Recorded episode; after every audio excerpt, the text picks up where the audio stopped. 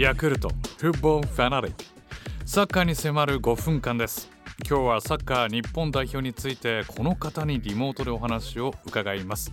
元サッカー日本代表サッカー解説でもおなじみ水沼隆さんです。水沼さんおはようございます。おはようございます。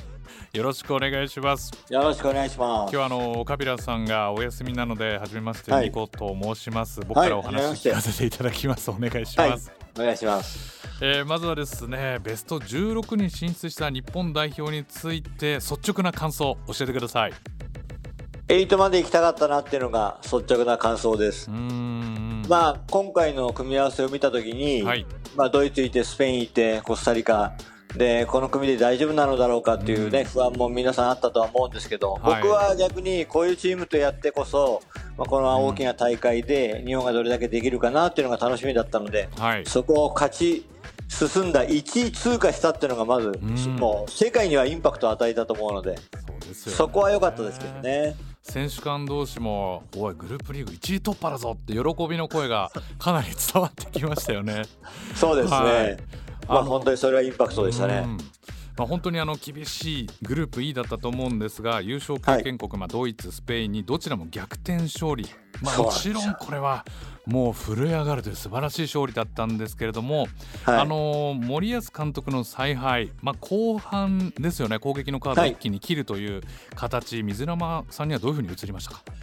まあ、戦い方でもちろん先制点が取れればいいですけど、はい、まあ、先に取られるってことも当然想定はしてますし、うん、その中でどういうカードを切っていくかっていう、まあ、プランもしっかりとできてたと思うんですよね。はい、で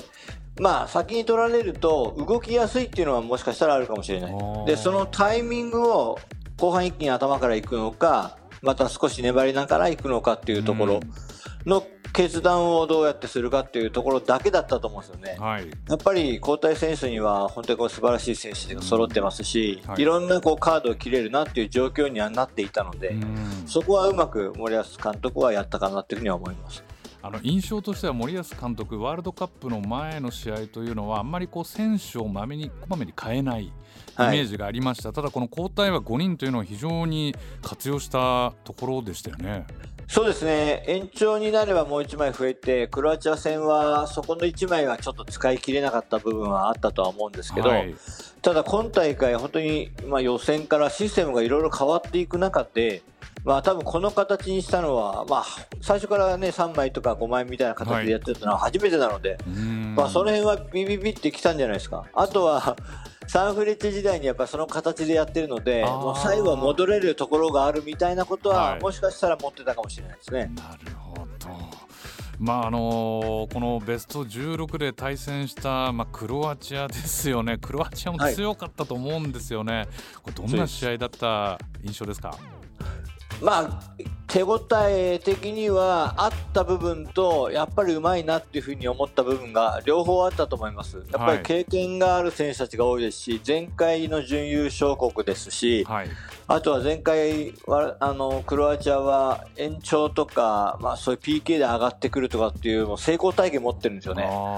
なので粘ればなんとかいけるぞみたいな感じがチームが共有できてるそのメンタルは大きいと思いますね。はい